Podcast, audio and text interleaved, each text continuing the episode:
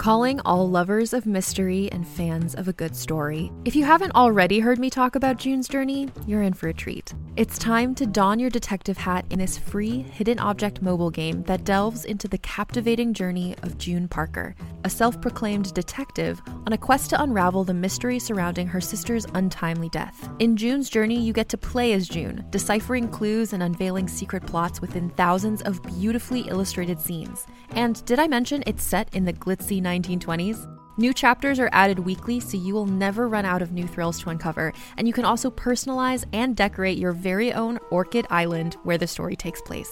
How sharp are your detective skills? Find out when you download June's Journey on your Android or iOS device, or play online via Facebook Games. Your detective journey awaits.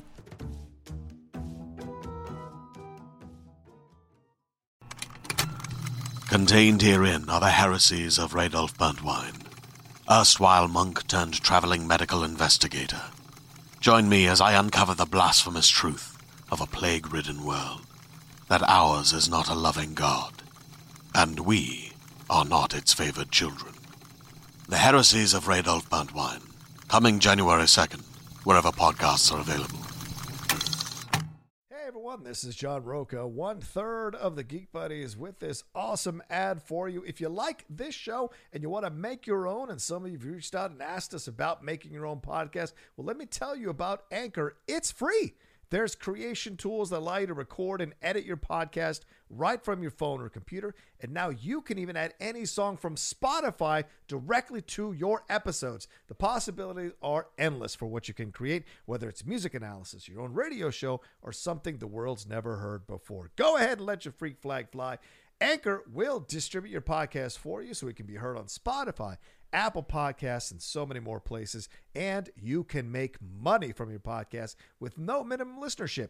It's everything you need to make a podcast in one place. Take it from us here at the Geek Buddies. Download the free Anchor app or go to anchor.fm to get started.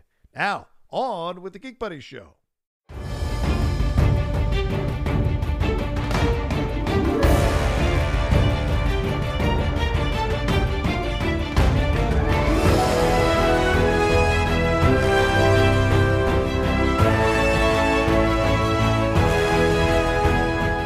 Welcome, everybody, to a brand new episode of The Geek Buddies! Hey! Well, I think we figured out the audio issues, or rather, I figured out the audio issues, and hopefully, we figured out the camera issues as well. But we were coming to you live from the office here in my house. I think you both look lovely. Oh, so do you. Thank you very. I love that shirt. What is that shirt? It's uh that old popsicle, the strawberry shortcake popsicles. I I love how you say it's old. They still sell them. Well, still I haven't eaten them in a very long time. Oh, yes. From back when I was a youngster. Hence the differences in body type, right? Uh, a little larger on my side, a little more, way That's, more in that's shape. the closest he can get to one of those That's- right now. I vaguely, I vaguely remember what they taste like. They're just a dream. Just a Just dream. a strawberry dream is what they are. Uh, but uh, welcome everybody to this episode. Thank you so much for dealing with the audio issues last week, but we got them figured out. Uh, hopefully this week, and we'll be good to go. Uh, and I thank my girlfriend for figuring, helping me figure out how to like this damn office in a way that's a little more palatable for everyone who's watching. So thanks again for did she your do, patience. did she do this? she did all of this. Oh, wow. Yeah, like w- You now, better, Yeah, you better oh. never let that lady go. I know. I'm marrying her. Relax. Jesus. I do things for her. Sometimes. Do you? Sometimes. What, do you, what, what did you do? What have you done for her lately? She pulled out the scorecard the other day. It did not look good. Yeah. I'm just glad she's got a scorecard. That she, I, I didn't know she had a scorecard, but she pulled it out because she was doing so. She had uh, she spent about six hours looking up cameras for me because I want to get a new camera to put in here. And I asked her to look. I thought it was going to take her an hour. To, no, I should have known. My completely anal retentive lady was like looking through everything and compiling. I hope she's not listening right now. No, she probably won't watch this. I probably imagine. But uh, so she was looking through everything and trying to figure it all out step by step. And when she finally did, she was like, "Okay, here's the camera that you need to go." And I'm like, "Oh, um, that's a little bit higher than." There's a budget. What is the limit so that I can go back and look at it? And I was like, "Oh, I think under a thousand would be great." And she was like, "That changes everything. Do you want 4K or not?" I'm like, oh, "I'm sorry. Yes, uh, 4K would be." no." You're pretty. Yeah, yeah, basically. like I should have given her all the specifics. I had no idea. I was just like, find me a camera, and, and I just thought she'd just understand. And of course, that's my mistake. But anyway, she said, "I do some. What do you do for me?" She said the other day. What do you do for me? And I was just like, I give you love. I support you. I think you're great. Ooh, Um, yeah. but it's a more than bad, that. It's a bad answer. Was that the end of the list? Of your- No, there was more. I Okay. mean, now that I'm unemployed in this damn house, I'm house husbanding the fuck out of this place. So uh, I'm the one cleaning up in the kitchen and uh, you know washing the dishes and putting stuff away. So you know I'm doing my part. And I support her making this transition into photography. I've been very supportive of her in those ways, but you know, in that moment, it didn't seem like I'd done enough. So, you know. and you know, being in a relationship, you got to take those hits. Someday you'll you'll remember what it's like. Someday. Yeah, yeah, yeah. Not- so. Don't judge my shit, Vogel. Not this guy. I'm just saying. Don't judge my shit. Uh, anyway, let's get off of me and let's start talking about what we're going to talk about here. Uh, hi, I'm John Rocha. I'm a writer and producer and host of the Outlaw Nation and other uh, podcasts. Uh, uh, what are you doing? Uh, I am Michael Vogel. I'm a writer and producer of animated TV shows and movies, and apparently single AF. oh, no. And this is Shannon McClung. I'm an animation writer and a television actor, where you may have seen me on Brooklyn Nine-Nine, The Goldberg, Silicon Valley, and I have a girlfriend. You do. So- Which uh, she's Thanks, very, guys. Thanks. She's very happy to hear you say that, so you don't have trouble anymore. Yeah, I, I heard that story.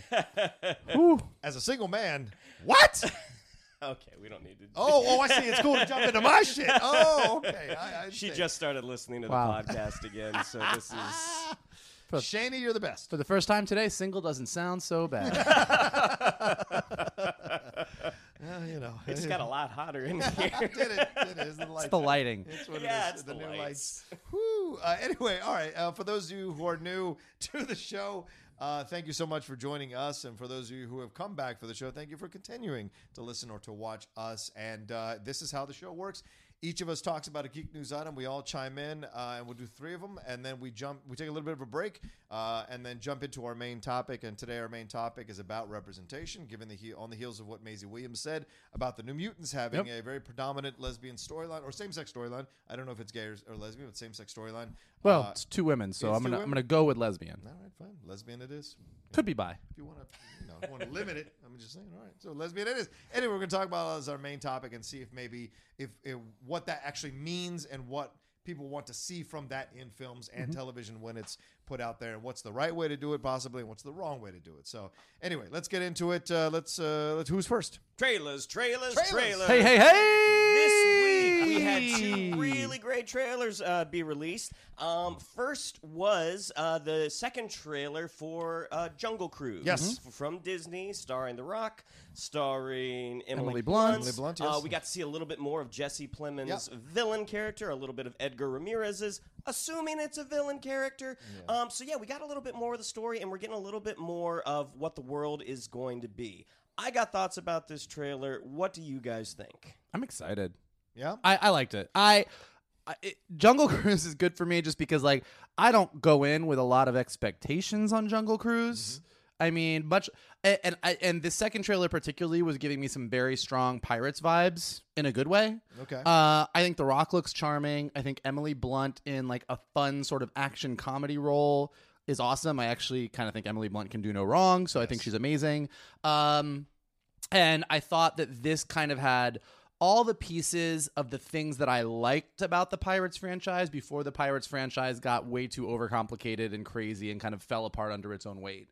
Um, so I was feeling really good about this. This is a movie that I kind of, when they announced they were making it, I was kind of like ho hum about. And both trailers have kind of just made me smile. Like they just kind of put a big grin on my face. You do not look like you feel the same way. uh, Shannon, if you're listening to this, Shannon is giving me Yeah. a look right now. Which is ironic because he said they're both really great trailers, so he must feel positive about it, don't you think? you know, I'm positive he's giving me a look. Well, I, I, I would like to hear your thoughts. Oh, okay. Well, John? I enjoyed it as well. I t- definitely saw the Pirates of the Carib- Caribbean stuff that you could sense. Also, a little bit of Indiana Jones. The fact that the woman has the uh, amulet on her uh, uh, uh, necklace, little- little the Marion key. Ravenwood. Got a little bit of Marion Ravenwood there. I like that there was the the right mix of comedy in this. The Rock trying to put his foot on that thing. That foot moment really made me laugh. Right? That was funny. right? That was Because we've never funny. seen that. In Oh, film, oh! and all Shannon of us have definitely didn't like the trailer. We just got the Oh, that part was yeah, funny. that part was we funny. just got the whoa, whoa, that part was very good. Try to present the trailers like you actually feel about them. There were one really great one and one I'm not so sure about. That would be maybe been a better thing. But overall, oh no, oh is my neighbor upset again? But overall, um, uh, I would say that this is. Uh, I, I really enjoyed it. I had a lot of fun with it. Uh, and like you, Mike, I wasn't sure what to expect. I actually was curious to hear your thoughts because you're such a Disney fanatic. Were there Easter eggs or little nods to people who've been on this Disney? I Jungle think so. I mean, like you know, like uh, Dwayne's uh, the Rock said, Dwayne, Dwayne, my buddy Dwayne.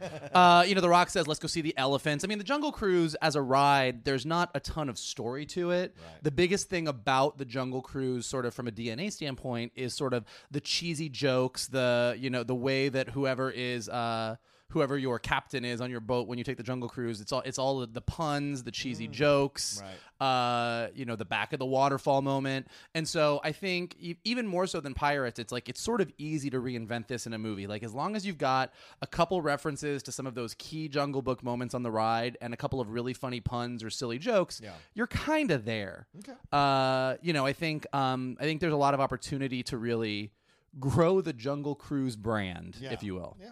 So my thought was, it is a really, it, it is a great trailer. Yeah. But I think you got more of those Easter eggs in the first trailer, like where you got to see how how the Rock kind of had um, animals and natives kind of set up for the benefit of his customers. Right. The thing that makes me nervous about this trailer, because I do think they're they're hitting all the right notes.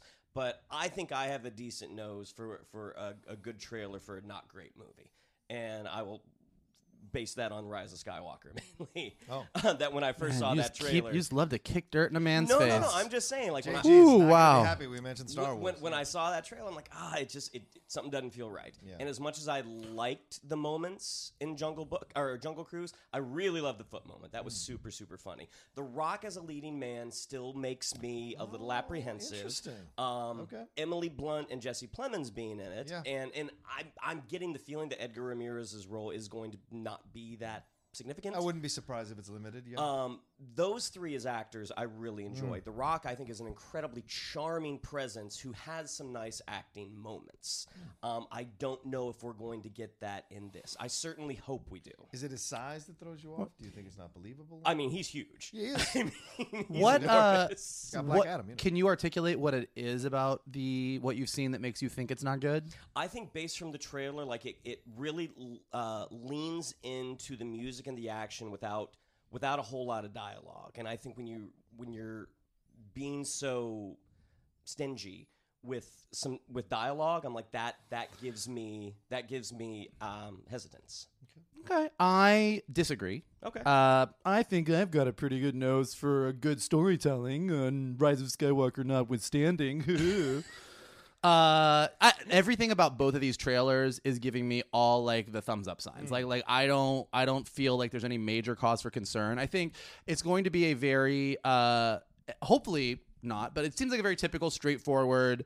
Uh, the Rock has been looking for this magical tree his entire life. He's never been able to find it. Now Emily Blunt has the key that's going to get them there. They're hot on the trail of some other people. This tree could do a lot of good. It's a race to the finish line, so to see if they can get it before the villains do. I mean, seems pretty like by the numbers. Yes, So agreed. a lot of this is going to be in the execution. To your point, um, but you know, I mean, honestly, like the Rock.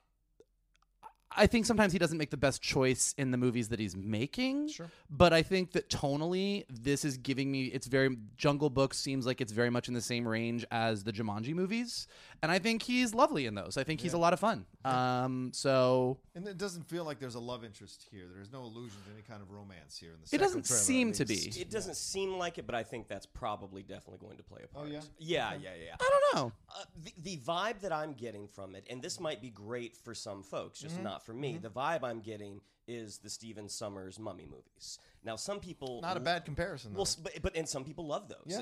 For me, I was not a big fan of those. They were just they were just a little too silly for me, and I think that's what this might be. I mean, I hope it's more pirates than the Mummy.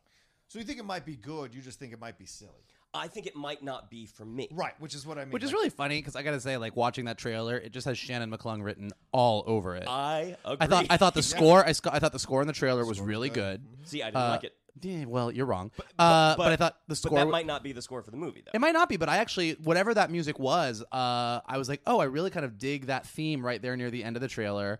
Uh, it's you know, it's epic archaeological adventure. That is literally your bread and butter, which means you're probably going to be harsher on it while the rest of us enjoy it. That's that is very true. Um, what's the other trailer, Shannon? Yeah, we have the third trailer for Black Widow. final trailer. Yeah, So this one I really, really dug. I mean, we're getting Um, uh, we're getting more of a sense of that classic Marvel formula where you have these great sort of comedic dynamics where you see between David Harbour, Rachel Weisz, uh, Florence Pugh, and um, and, Scar- and ScarJo. Um, that sort of family dynamic that you get at the end of the trailer, which was really, really funny. And you're getting some more of the emotional story, finding out that all of these um, women who are in the red, the Red Room, the Red Room program, the Widow program, that they are now under the control of someone else. And yeah, I mean, everything about this trailer, because the first two I thought were really good. Mm-hmm. I'm like, I don't know what this is, but it looks. But it's Marvel. It's probably going to check off a lot of boxes for me. This one, I'm fully invested now. Yeah, I mean, there's not much more to say about it that we haven't already said about the Black Widow trailers, aside from the fact that it was great. Uh, the more I see of Taskmaster, the more excited I get. Oh man! Uh, you know, there was that Task one. Panther. There was that one shot of of just like the visor, kind of watching footage of things, and you know, you see a shield moment, you see an arrow moment, like you really get the sense of like this is like fighting the entire uh, all the Avengers. Yeah. you know, and like that's really really cool. You know, the thing that I've just heard in talking to friends and you know being on Twitter and talking to all of our geeky friends is that it it seems kind of split. Like some people are really excited about this, and some people kind of have a ho hum feeling about. Well, we all know what happens to Black Widow in Endgame. Do we really need this movie? Is this really the best way to start Phase Four? And based on every single trailer that I've seen, I just get more and more excited, and I really hope that they that Marvel just pulls off another Marvel hat trick where a movie that kind of in the hands of any other studio probably would kind of be a ho hum maybe uh, maybe I saw it. Maybe you know I think that in a bad way, this could be compared to like some of like the Wolverine movies pre Logan. You know, like you would like especially like that second Wolverine movie. The first one's a disaster, but like that second Wolverine movie, you were like, it's fine. It's a fine story. wasn't great. I think that's how a lot of people are expecting this to be, and I think it's going to be. I think it's it's it seems to have all the good Marvel signs. I, hope think- I'm right. I think this is the one that sold me 100% on it. Because I'm like you, I was not sure and I was like kind of on the fence about it. Because I also think this is coming out at the right time. I actually think if we had done it 10 years ago, it wouldn't have been as potent on the heels of her sacrifice, on the heels of what she did. So now we get to have her one more time in this role. And what's the deal with Florence Pugh? What's the deal with Rachel Weisz? What's the deal with uh, with uh, David Harbour's character? What are we getting out of this whole family dynamic? Because obviously she said, you know, I had a family before the Avengers. What's that going to lead to here? But I, what I loved about this trailer though was the score was fantastic for this trailer. The action sequences were great, and I think what you brought up, Shannon, is an excellent point. The humor, the Marvel humor that we have come to know from Marvel, mm-hmm. was really front and center in this trailer. So they, I think they understood those first two trailers were kind of really like really deep and dark and mysterious. The second, the, this last trailer rather, they wanted to sell that this is going to be a good time in the theater. You're going to have a fun time. Yes, there'll be some uh, real stakes involved in the situation, but overall, you're going to have a fun time in the theater, and it'll feel like a Marvel movie. Uh, but the question is, who's Taskmaster? And you know, we saw way more of Taskmaster in this, I think, in this one than we did in any of the other installments. Who is Taskmaster? Is it the same person as the person with the sword? Is it the person with the shield? Is like who is the Taskmaster? My money's on Rachel Weisz. Yeah, My still. money's on Rachel Weisz. My money was on Rachel Weisz at Comic Con. Yeah. When I saw the footage, I could be totally wrong. This is based on literally nothing. My money's on Rachel Weisz. I was thinking that too, but then someone pointed out uh, at SCN Live when I was hosting, because I said that on Monday morning after the trailer dropped, I think Rachel Weisz is Taskmaster. Uh, someone said, well, Rachel Weisz is flying the plane where the Taskmaster is on when he jumps into uh, uh, to confront Black Widow. It's a clone. It's a clone. All right, fine. Oh. There's a vat That seems to be the answer for everything lately. but not a full clone, but still able to make babies. Whatever. Anyway, uh, yeah, that kind of stuff what you got in there. Um, but uh, the, some people are speculating that it's Florence Pugh. Like a lot of people are speculating that I don't- Florence Pugh is supposed to take over the mantle, but a lot of people are speculating that she might be the one that's actually behind in charge of everything. You know who it's not? Dave Harbour. it's not David Harbour. I'll put my money on that right now. Still can control them. that that man's not doing any backflips. Oh, that is not good. But, but overall, I oh. think the I think the trailer accomplished what it was supposed to accomplish was to get you excited for this movie that's about to come out in May. Hopefully, if they don't push it, Yeah. it's about to come out in May. So that is what you wanted it to do in the end, and that's what it did. And you and and honestly, there's only a little bit of Scarlett Johansson in this one. This was Yeah. more Florence Pugh. This was more Rachel Weisz, David Harbour, and Taskmaster than was her. You know what you're getting with her. So where we're gonna go with this? And that's what I, I liked it. I, I thought the trailer was badass. It's best one of the three for sure. yeah. Yep, for sure. Yeah, Black yeah. Widow comes out May 1st, and Jungle Cruise comes out July 24th. Let's This will be a so. fun summer. summer. Yeah, Yeah. yeah. I'm yeah. excited. See if there are any Uh, reviews on the way. Yeah, Uh, speaking of Marvel, yeah. yeah, more Marvel news. Uh, it was revealed this week uh, from Vin Diesel. In fact, Of all people, uh, in something he maybe probably wasn't supposed to say, but Right. glad he said it, uh, that the Guardians of the Galaxy will make an appearance in Thor 4. Uh, you know, there's a lot of uh, there's a lot of questions about post Endgame what happens because as anyone who has seen Endgame and because you are all geeks, I am sure you all have, uh, as anyone who's seen Endgame knows, uh, at the end of the movie, Thor takes off with the Guardians to parts unknown, and there is a lot of question about uh, who the captain really is. Is it Star Lord or is it Thor? right, right. Of course. Of course. Of course. you say of course, but you're making a face. Um, and and what people thought was that Thor was going to be in Guardians 3, but once James Gunn al- also took over duties on Suicide Squad, things got moved around and Guardians 3 got pushed back and Thor 4 got pushed up. Uh, and so this is just sort of a confirmation that whatever happens in Thor 4, at least in part, will pick up on what happened after Endgame. Yeah. Uh, you know, there's no telling uh, what this means. I don't think it means that the Guardians are going to be in the entire movie, although who knows? Maybe they will be. You know, it could just be a really fun cameo and they drop Thor off at the beginning. It could do whatever. You know, I think because this movie is really going to focus more on Natalie Portman becoming female Thor, which is a whole huge story in and of itself. Uh, you know, I don't know that there's a ton of time for a lot of other stuff, but it's going to be really cool to see how the Guardians are involved. Uh, and again, not that there was any concern about this with Thor 4 with Taika Waititi uh, at the helm, but Guardians showing up means that tonally it's still going to be a whole lot of fun. Yeah. Yeah, yeah, yeah. I mean, I, I, I agree. I mean, if if this is the case, I mean, I don't think Vin Diesel is always the best source of reliable information. I mean, if there's one thing that he likes to do, he likes to keep his name keep his name out Oh, here in, yeah. in, in the headlines. Yep. And one way to do that is to be like, oh, by the way, we're all going to be in this. Is it true? Uh, I think we all kind of assumed it was going to Yeah, be true. yeah. Also, he dropped that thing that uh, Groot, Alpha Groot, like Groot, we'll see Groot uh, in sort of a new a new form that we haven't seen yet. Right. Um, but yeah, I imagine that they will be just sort of in in the opening of the movie. We get to see their latest adventure where Thor's sort of like, all right, see you guys later.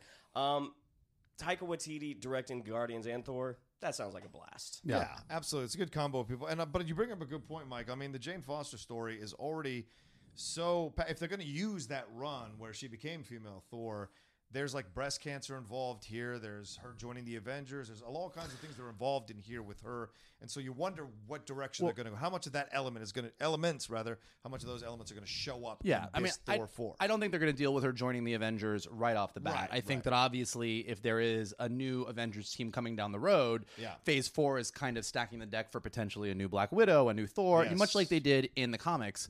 Uh, the the cancer bit, though, I am really curious about. You know, Taika Waititi's movies do tend to be on the more fun side of the Marvel universe, and the Jane Foster storyline in the comics, for those that haven't read it, does involve the fact that Jane Foster does have cancer. Right. Uh, and and I can say this, right? It's not a spoiler. It's been in the comics. It's I can like, yeah, okay, yeah. right. Uh, and the whole thing that's kind of really interesting about that run is that uh, every time that Jane Foster uses the hammer to transform into Thor, it wipes all the impurities out of her body, including all of the chemo that's Yeah. supposed to get rid of the cancer. And because the cancer cells are even though their cancer is still part of her body, the hammer doesn't wipe those out. So she'll be going to do chemo, but every time she transforms, it sets her back to ground zero again. So the cancer keeps getting worse. Yep, and- so it's a really interesting, kind of powerful story. Absolutely. And Odinson is involved in this, so I don't know if they're going to bring Anthony Hopkins back as some kind of vision or some kind of astral plane projection or whatever. Anything is possible there. But there's already so much to deal with with that storyline.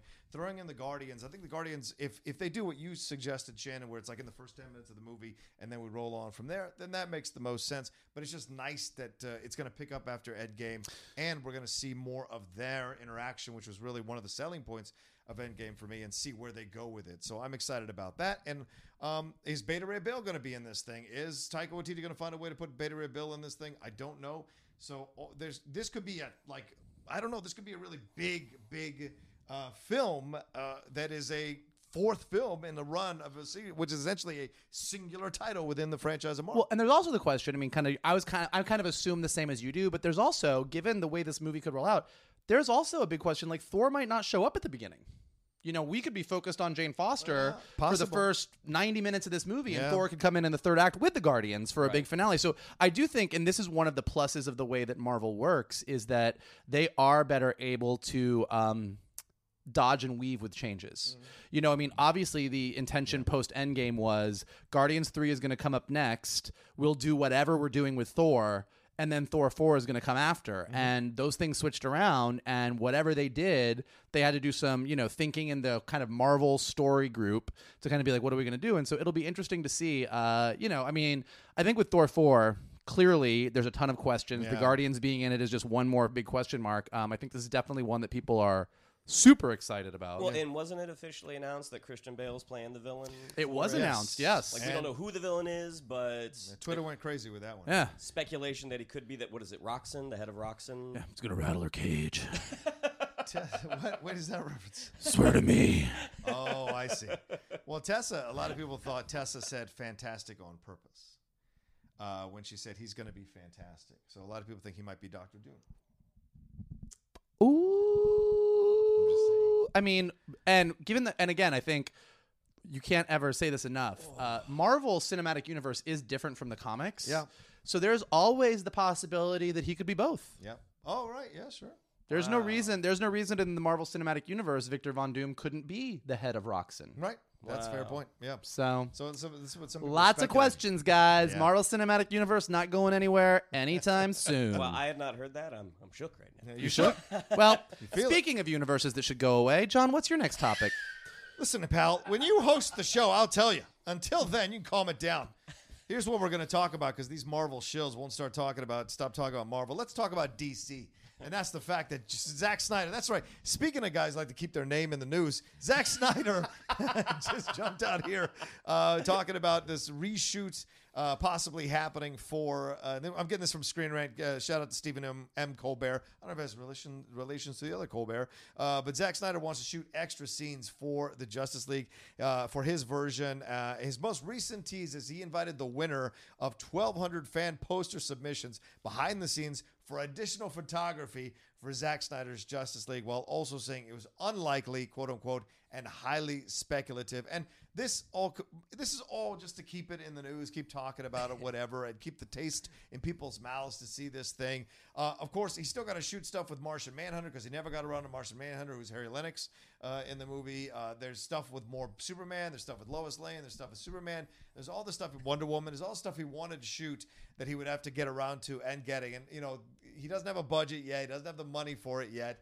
So this is all just fun, playful stuff. But that being said, HT, AT&T has that HBO Max thing coming. So would they put the money into it? I don't know, but this is another way. And once again, Snyder knows what he's doing, playing with the fans, playing to the fans, getting them on board, and getting a, a submission.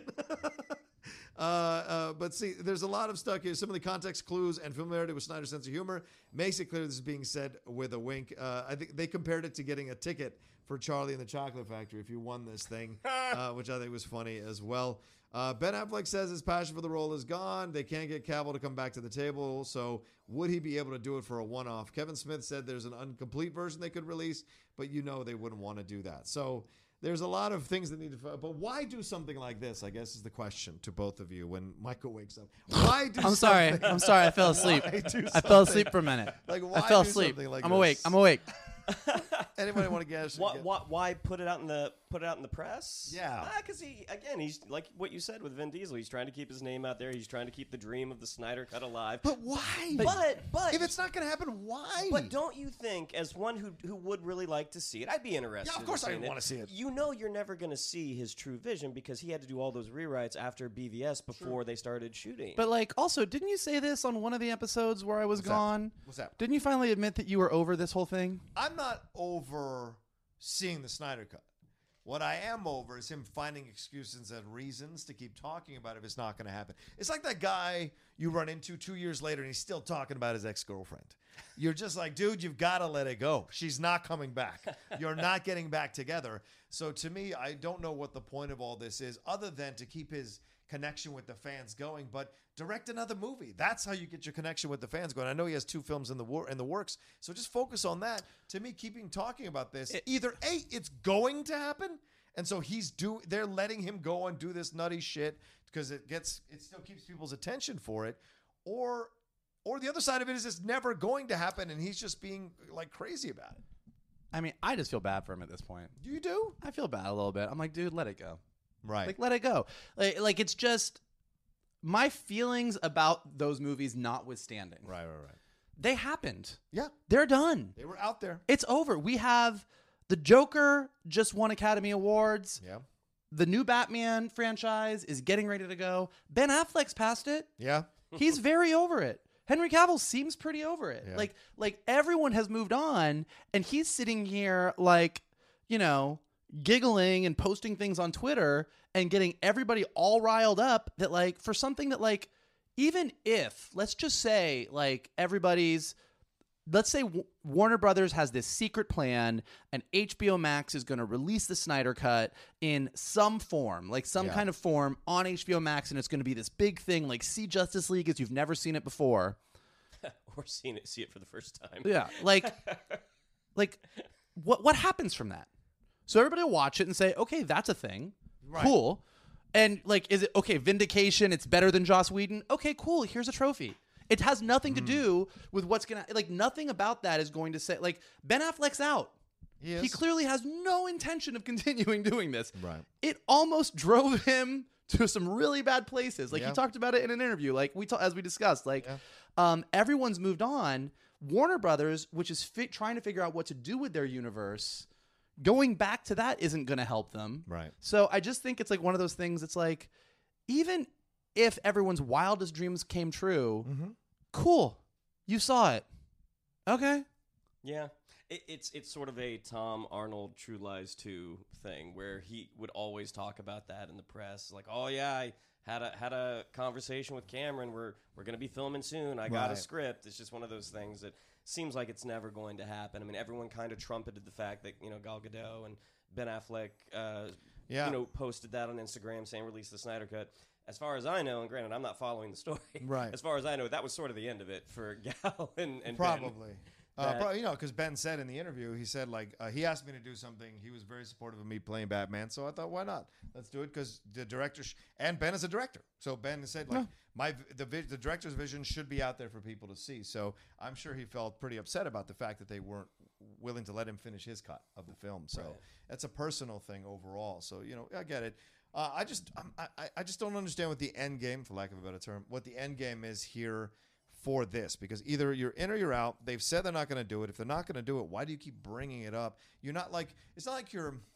How can I say this? It's not like you're Dennis Hopper and Hoosiers, right? Oh, I had I missed the shot that could have won me the game. Like he's not stumbling around Hollywood drunk, still talking about the time he was famous, right? He's got other projects in the work, but is and I, I wonder Well- if, if you're a studio, why do you hire this guy to do your film if he's so caught up with another film? Like, why do you start dating the guy if he's still talking about his ex girlfriend the whole time? Well, maybe that's the reason his other projects haven't moved forward. yeah, maybe. Also, to your point, in any story where you have that person that is stuck on that shot that would have won them the thing, right. The whole point of that story is for them to get over it. Yeah, to move on. and get over. So But that's my let's point. take a point. Let's take a let's take a little lesson from narrative storytelling 101 and move on. I just yeah, and I and I and we'll see if it happens. I just think uh, one or two things happen. Either he doesn't move on, and that's a terrible story, uh, or B he they've actually said to him, "We are going to do this. Just keep it in the just do your crazy stuff to keep it in people's minds." We'll see. And again, maybe they will decide that. I would say that were I an executive, uh, and again, my opinions of those movies notwithstanding, while you're watching Marvel continue to dominate, okay, maybe not completely notwithstanding. uh, let's be fair, if you're not completely, but while you're watching, while you're watching Marvel continue to dominate, Yeah. uh, and you're watching, as we've discussed, one of the challenges of the Star Wars franchise is not strong continuous storytelling. And you're trying to figure out your DC universe. I don't think the thing that's going to help you out is giving an alternative version of something that didn't work the first time. That's not and a- throwing that out there. That's not a bad point. Absolutely, So- absolutely good point. So, well, we'll see what happens. I mean, I love it. Also, one last thing before we jump into our thing. Uh, quick reactions to Karyn Kusama coming on as the director for Dracula. Are you guys excited about that?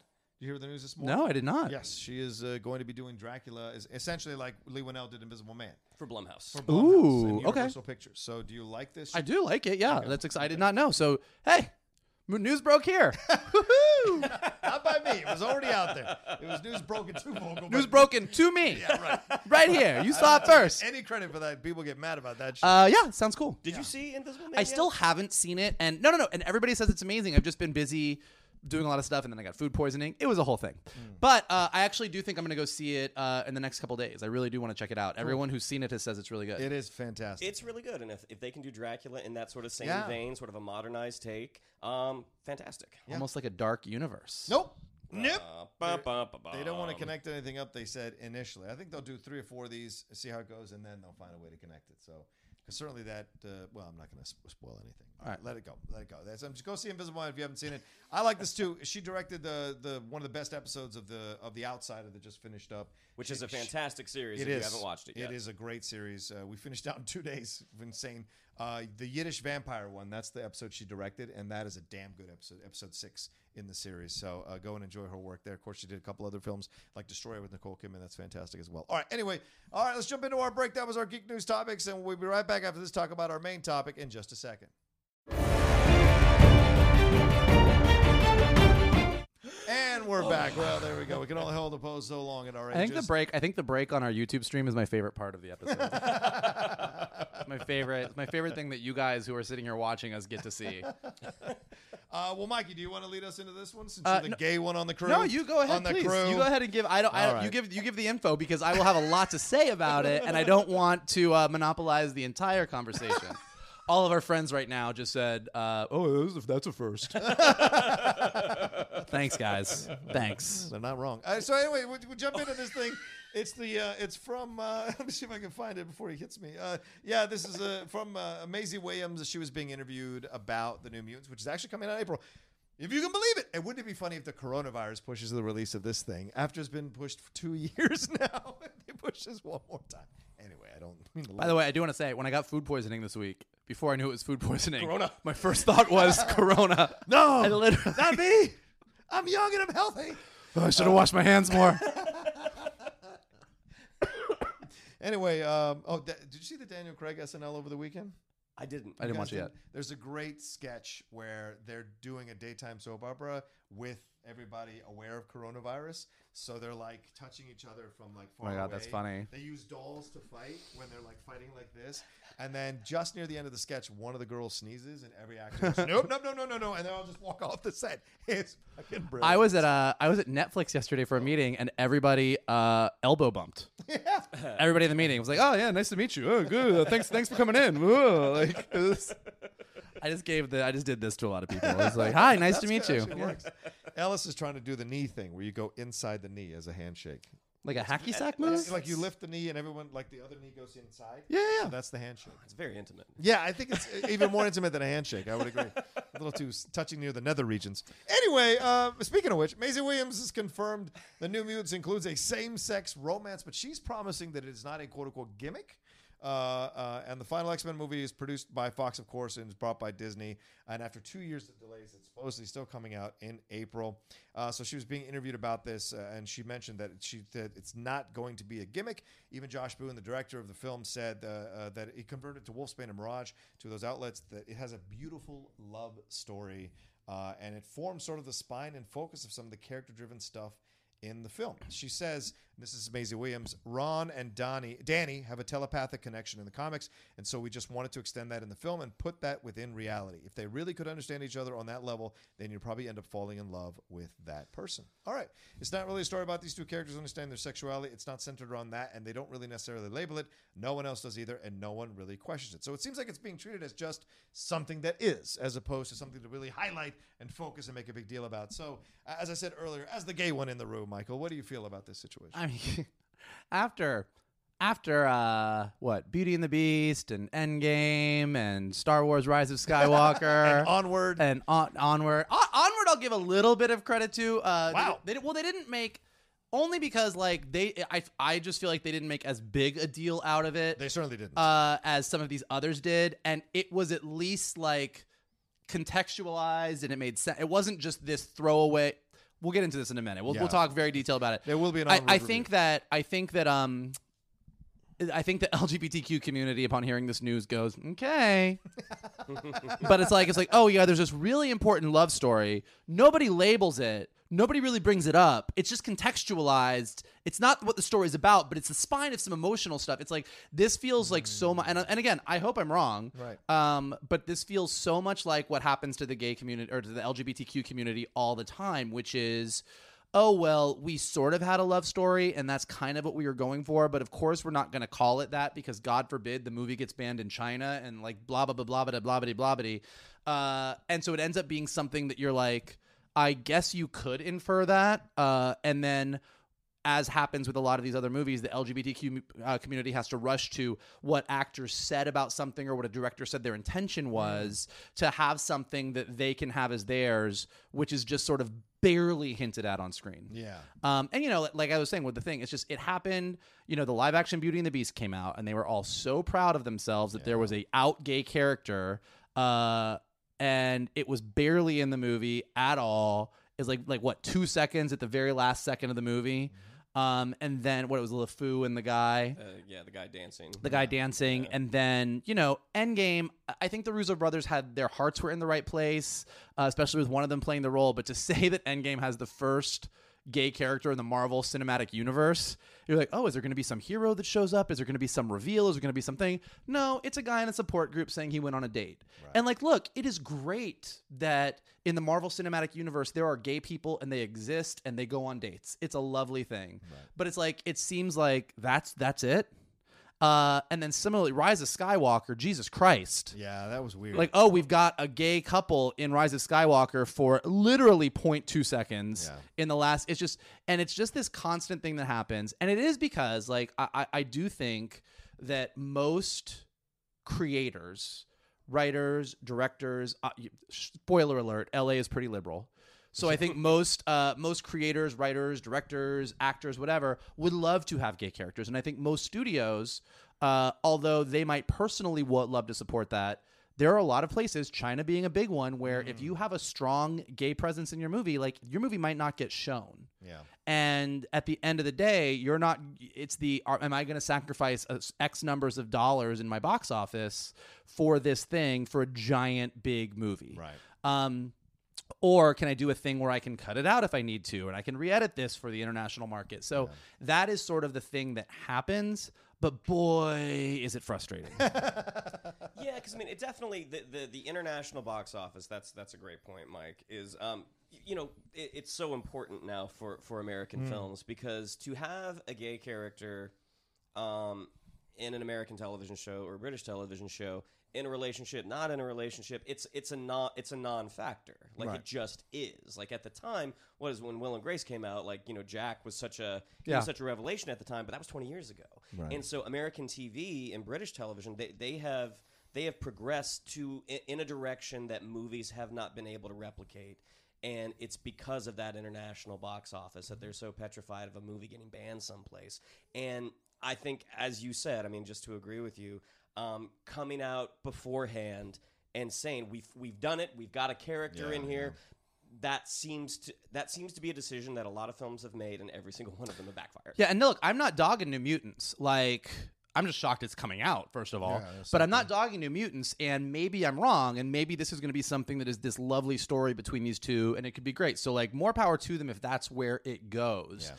But what I just said is sort of the lead up to why anyone in the LGBTQ community is like, mm. Yeah.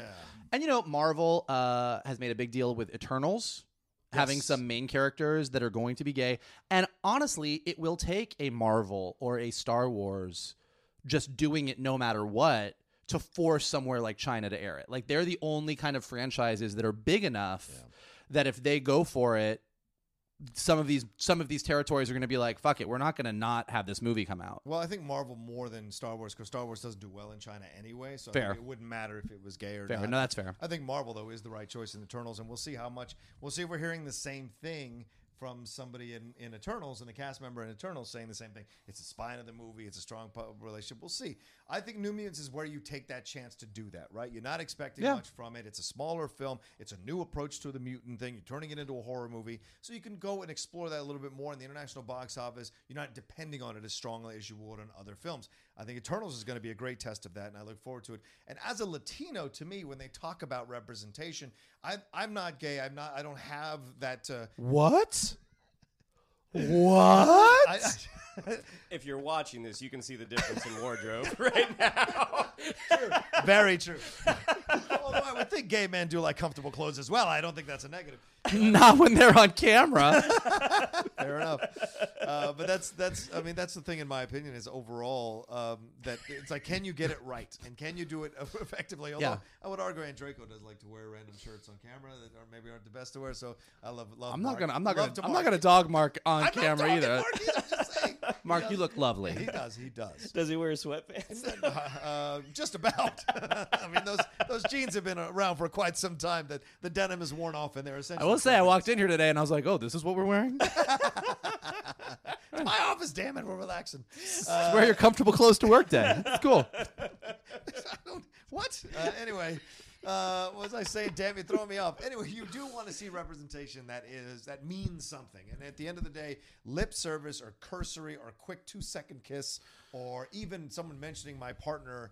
Uh, that you know is a female character, like we saw in Onward, it doesn't do the job. You've, and and Shannon, you brought up a great, a great point. We see it way more in TV series that go internationally, are shown in other countries Because that money is not. exactly It's right. not. It's not the same financial. Of course, of course, Yeah. and that's what I'm getting at. I'm saying TV shows can get away. And I do think I just want to say this model. because I, I'm sure because on on my Twitter feed, like I've said, with My Little Pony, anytime a gay thing happened, I got yelled at and harassed. yeah. I also got complimented by a lot of people, a lot of supportive stuff, but. Uh, So I, I'm sure that some of our listeners uh, who might be more conservative are kind of thinking, well, but why do you need this? Like, why is it so important? Like, why? Like, you know, the typical thing is, why is this a SJW thing? Why do you have to like throw it in our face? Why do you have to do this? Why do you have to do that? Like, that's a thing. No, I mean, like, look, I'm just saying that that is a those are those are comments that come up a lot. Of course. that I just want to say. I, I just want to explain it a little bit. I want to address the kind of the the reaction to that without sort of going crazy and yelling at people. Yeah, Which is, um, you know, all of us growing up watch these movies, and every single one of us picks the character that we're like. Everyone is like, I, you know, I'm I'm Luke Skywalker, I'm Princess Leia, I'm Captain America, I'm Black Widow, whatever it is. And when you're straight, those people line up with what's going on. If you're if you're if you want to be Captain America and he's got his girlfriend Peggy Carter and like you want to have a girlfriend and you're like, God, that was a romantic moment, like it lines up with what your worldview is. Right. And when you're gay growing up or when you're LGBTQ on any level, you have to sort of make a leap. Like I always wanted to be Luke Skywalker. Uh, but uh, or more specifically, I wanted to be Han Solo, but I knew that I didn't like a Princess Leia. I was like a Han Solo that probably wanted to hang out with Luke Skywalker more. Uh, and you don't have that character that looks like you, that acts like you, and you don't have that sort of like, oh, that's me. And like, so for me, when I was a kid, like the first time I saw Will and Grace on TV, it was like, oh my god, finally, Right. like this is this is what my life is like. Like this this is what I'm. This is what I aspire to be. More Will than Jack, but you know. Um, True. But uh, but you know, and, and I think that that's what's so important is that you know it seems like anytime one gay character shows up, you have a certain part of the community going, ah, why does it have to be here? But it's like, well, there's every straight person. And it's the same with any level of representation. It's the same with Right. more women superhero leads. It's the same with uh, minority Yeah, yeah. superheroes. It's the same with any of this stuff. Uh, and so I just think I wanted to say that because I do think it comes up a lot. Like, why is this so important? Um, there's actually a really great on Apple Plus documentary called Visibil- Visible.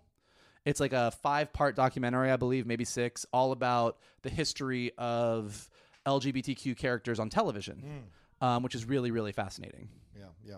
Uh, and I think I think it's important too to address that kind of thing. And I think you're right. You want to speak about what's actually happening, and when people respond to it, the positive or negative responses to it. But when people say like, "Oh, you're putting it in my face," that's I don't understand that because everything is being put in your face in the film. Like everything is being put in your face. The, the straight relationship is being put in your face in the film in a romantic comedy. The the uh, the best friend is being put in your face. So those kind of arguments, to me, they betray an actual distaste for that situation. It's not about the fact, and I'm not yelling at anybody. Just- I, I think it's actually, if people are being honest with themselves, they just don't want to see. Some people don't want to see gay characters on screen. They get uncomfortable by it, and so they're like, "Why do you have to put it in my face?" Everything is in your face. That's what a movie does. That's what a TV show does. Any form of media, we are putting ourselves in your face. So it's all connected in that way. So that argument never holds weight to me. Now, if it's a moral issue or religious issue, I absolutely understand that and respect that.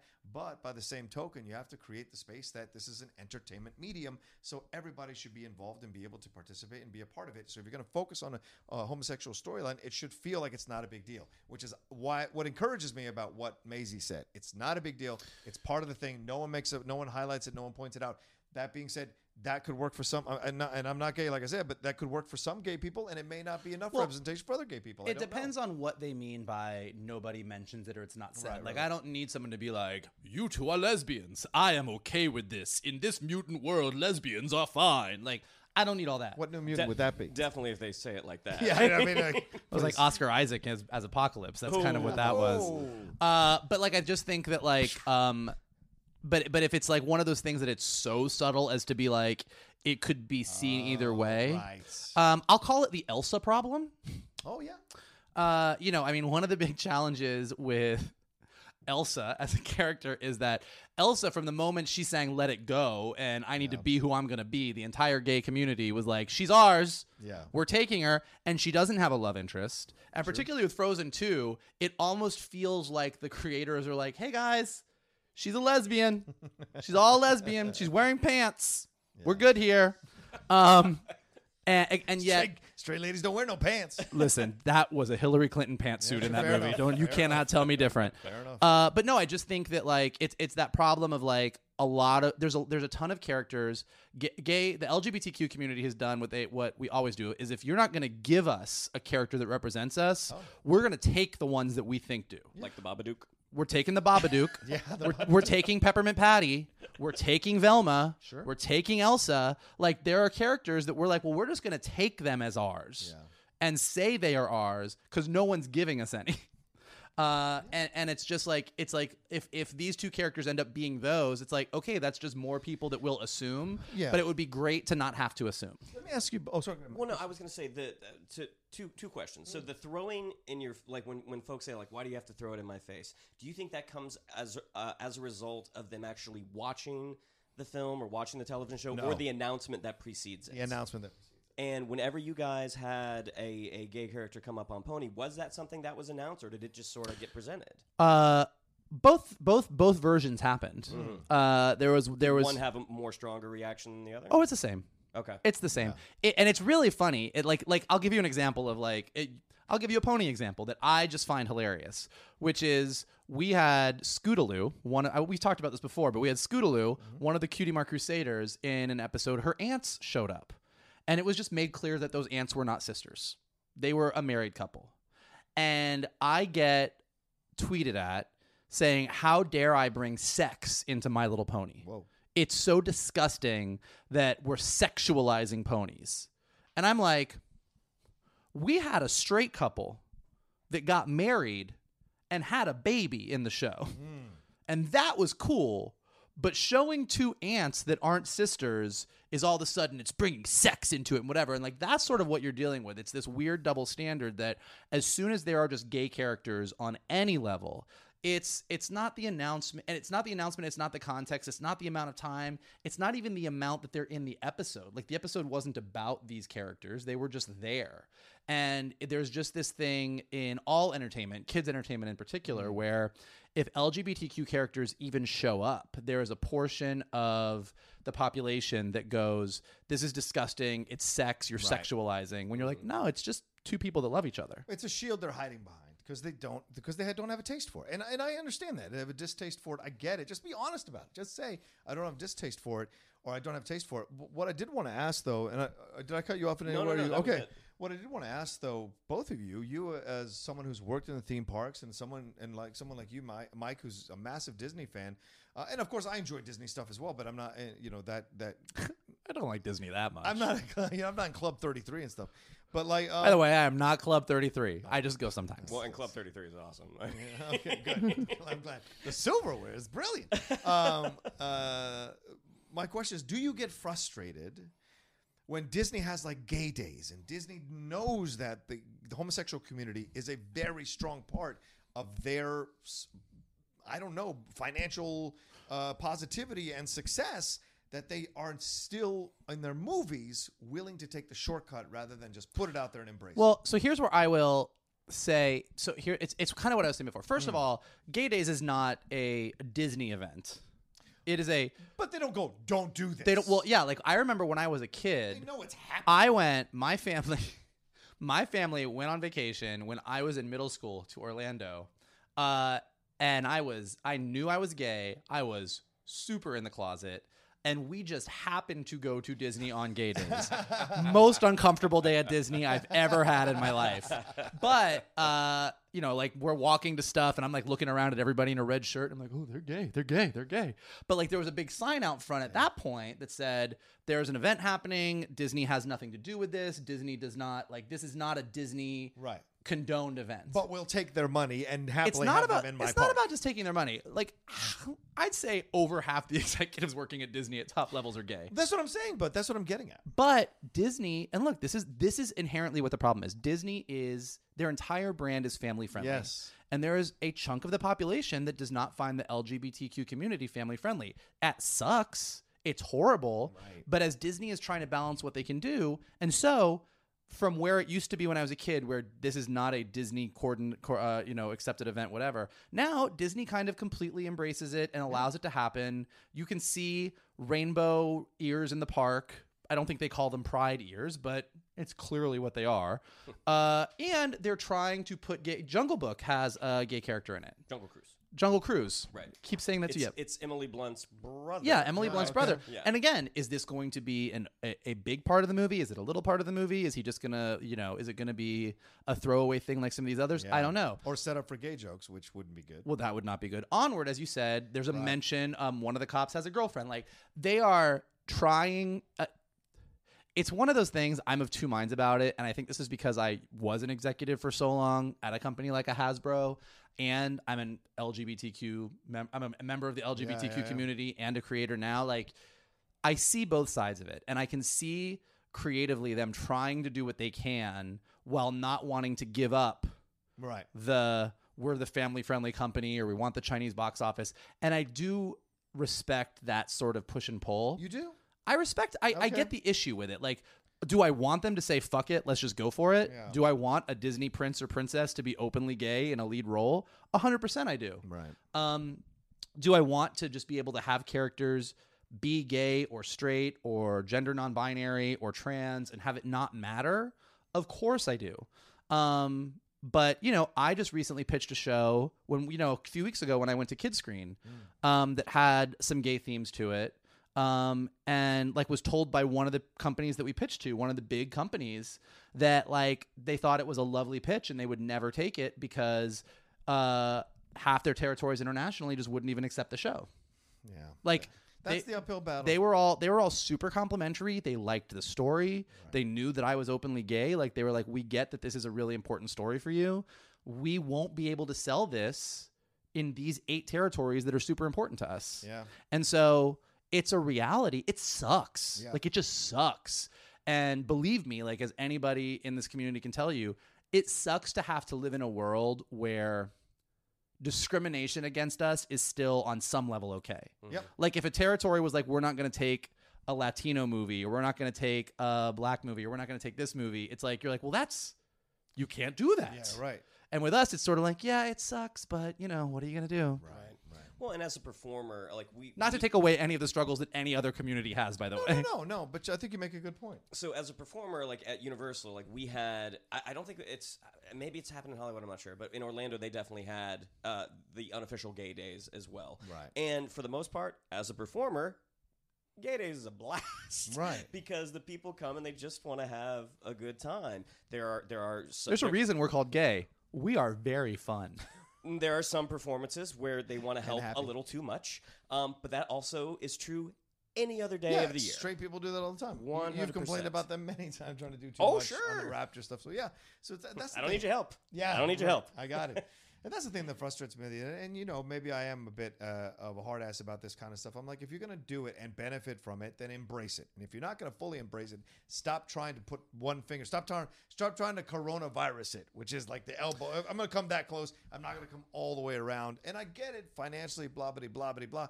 But every family has homosexual people in it. Every family has someone in some way, a cousin or an uncle or a second cousin, Whether they is- know it or not. whether they know it or not, who is gay, and it it is family friendly. That It uncle, that uncle that dresses really well and buys you the best presents.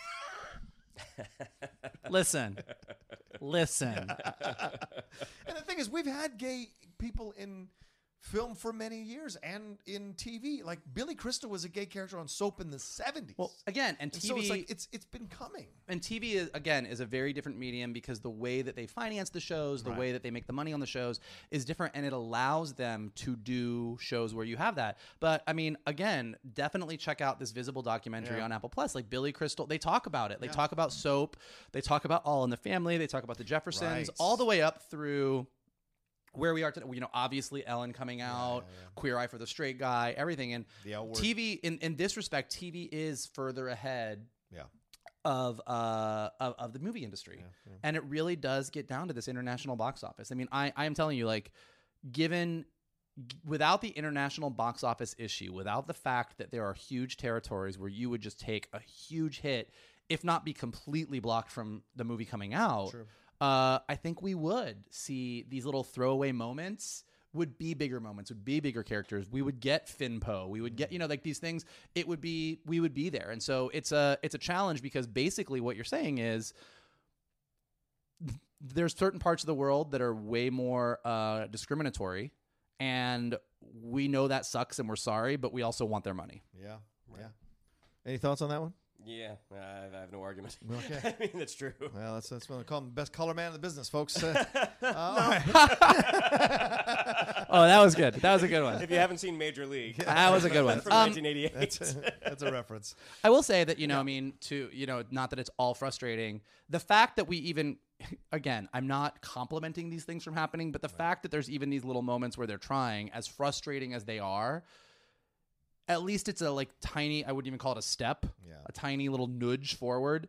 Uh, and you know that's what you need to keep doing. And if you are a gay creator, if you are uh, an LGBTQ writer, director, storyteller, whatever, keep telling your stories. I mean, we are finally in a place where there are a lot of places that uh, want those authentic stories. And I do think the fact that we have a lot of these streaming services like the Netflixes and the HBO Maxes, uh, kind of um, telling their own movies, like Netflix is releasing movies, they are the ones that can make a movie Yep. that has more of a gay LGBTQ theme to it, um, and still make their money because they're a subscription service. They they their money their box their money uh, financial model is different. Uh, so I think there are places where these movies can start to happen and can start to be seen. So fingers crossed. Yeah, yeah well, something. Hey, I just thought of something. Oh. Um, anytime a, a, a theme park does any sort of celebration of a certain holiday or a certain culture, it's not because they love that culture. It's because Yeah. they want the money. They want that money, and, that matters. And that's that's capitalism. Yeah. and that's business. That's right. Oh, well, well, good, put, good cherry to put on top of that cake. Thank you so much. All right, well, there we go. That's this episode of the Geek Buddies. I want to thank all of you for watching and listening, and hope we opened your mind a little bit, or, or you know, like got you thinking about something. No matter what we talked about, whether it was the main topic or the other three uh, geek news items. Maybe we Or had Shannon's hate of the Jungle Cruise Yeah, trailer. Sure, sure. I didn't hate the trailer. Maybe he represented you. Uh, all, speaking of representation, maybe he represented you in that point of view. Uh, so many things to uh, to talk about there. That was a lot of fun today. So, uh, where can- what can we say? Yeah, if you'd like to follow us on social media, on Twitter, it's at geek underscore buddies. On Instagram, at the underscore geek underscore buddies. If you'd like to follow me on social media, on Twitter, it's at Shannon underscore McClung. On Instagram, at Shannon the Geek Buddy. If you'd like to follow Mr. Vogel, it's at MK2. And if you'd like to follow Mr. Rocha, it's at the Rocha Says. Uh, listen, we know you have a lot of diverse opinions. Um, but we want you to go out there and we want you to represent us because representation is important. So we'd like you to, uh, if you're watching us right here on YouTube, we'd like you to uh, rate us, leave some comments here below, subscribe. Uh, if you're listening to us on Anchor or iTunes or Spotify or wherever your podcasts are from, uh, you know, give us some comments, give us some ratings, give us some feedback, spread us to your friends, uh, tell everyone about us, We do- and, uh, and we do read all of those. Yeah. Obsessively. We do. and they're very kind. You guys have been very kind about the show since it, it got onto YouTube and certainly on the streaming services as well. Uh, so can't tell you how much we appreciate that. Yeah, and we just honestly we want more people to listen so that our viewership goes up, so that we go higher up and get out there further, so that we can keep doing this because we like getting together and talking about geeky stuff. Yeah, and we might even do a live show down the road. That would be a lot of fun as well for our friends. Certainly, we've done a top ten, and, and would love to do it for Geek Buddies. To talk to my agent, but we'll see. Maybe. Oh, okay. All right. Well, anyway, thanks so much. Uh, we will see you next week for another episode of. the Geek Buddies. Hey!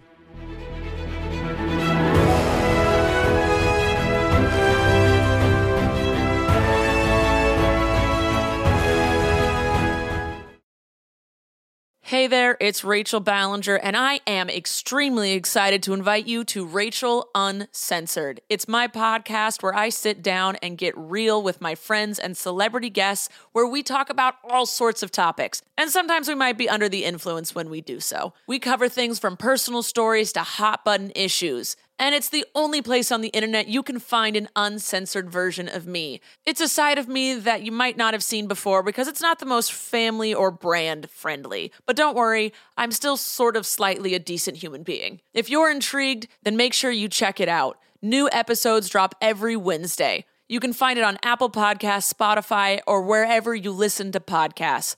Trust me, you won't want to miss out on the fun and candid conversations we have here on Rachel Uncensored.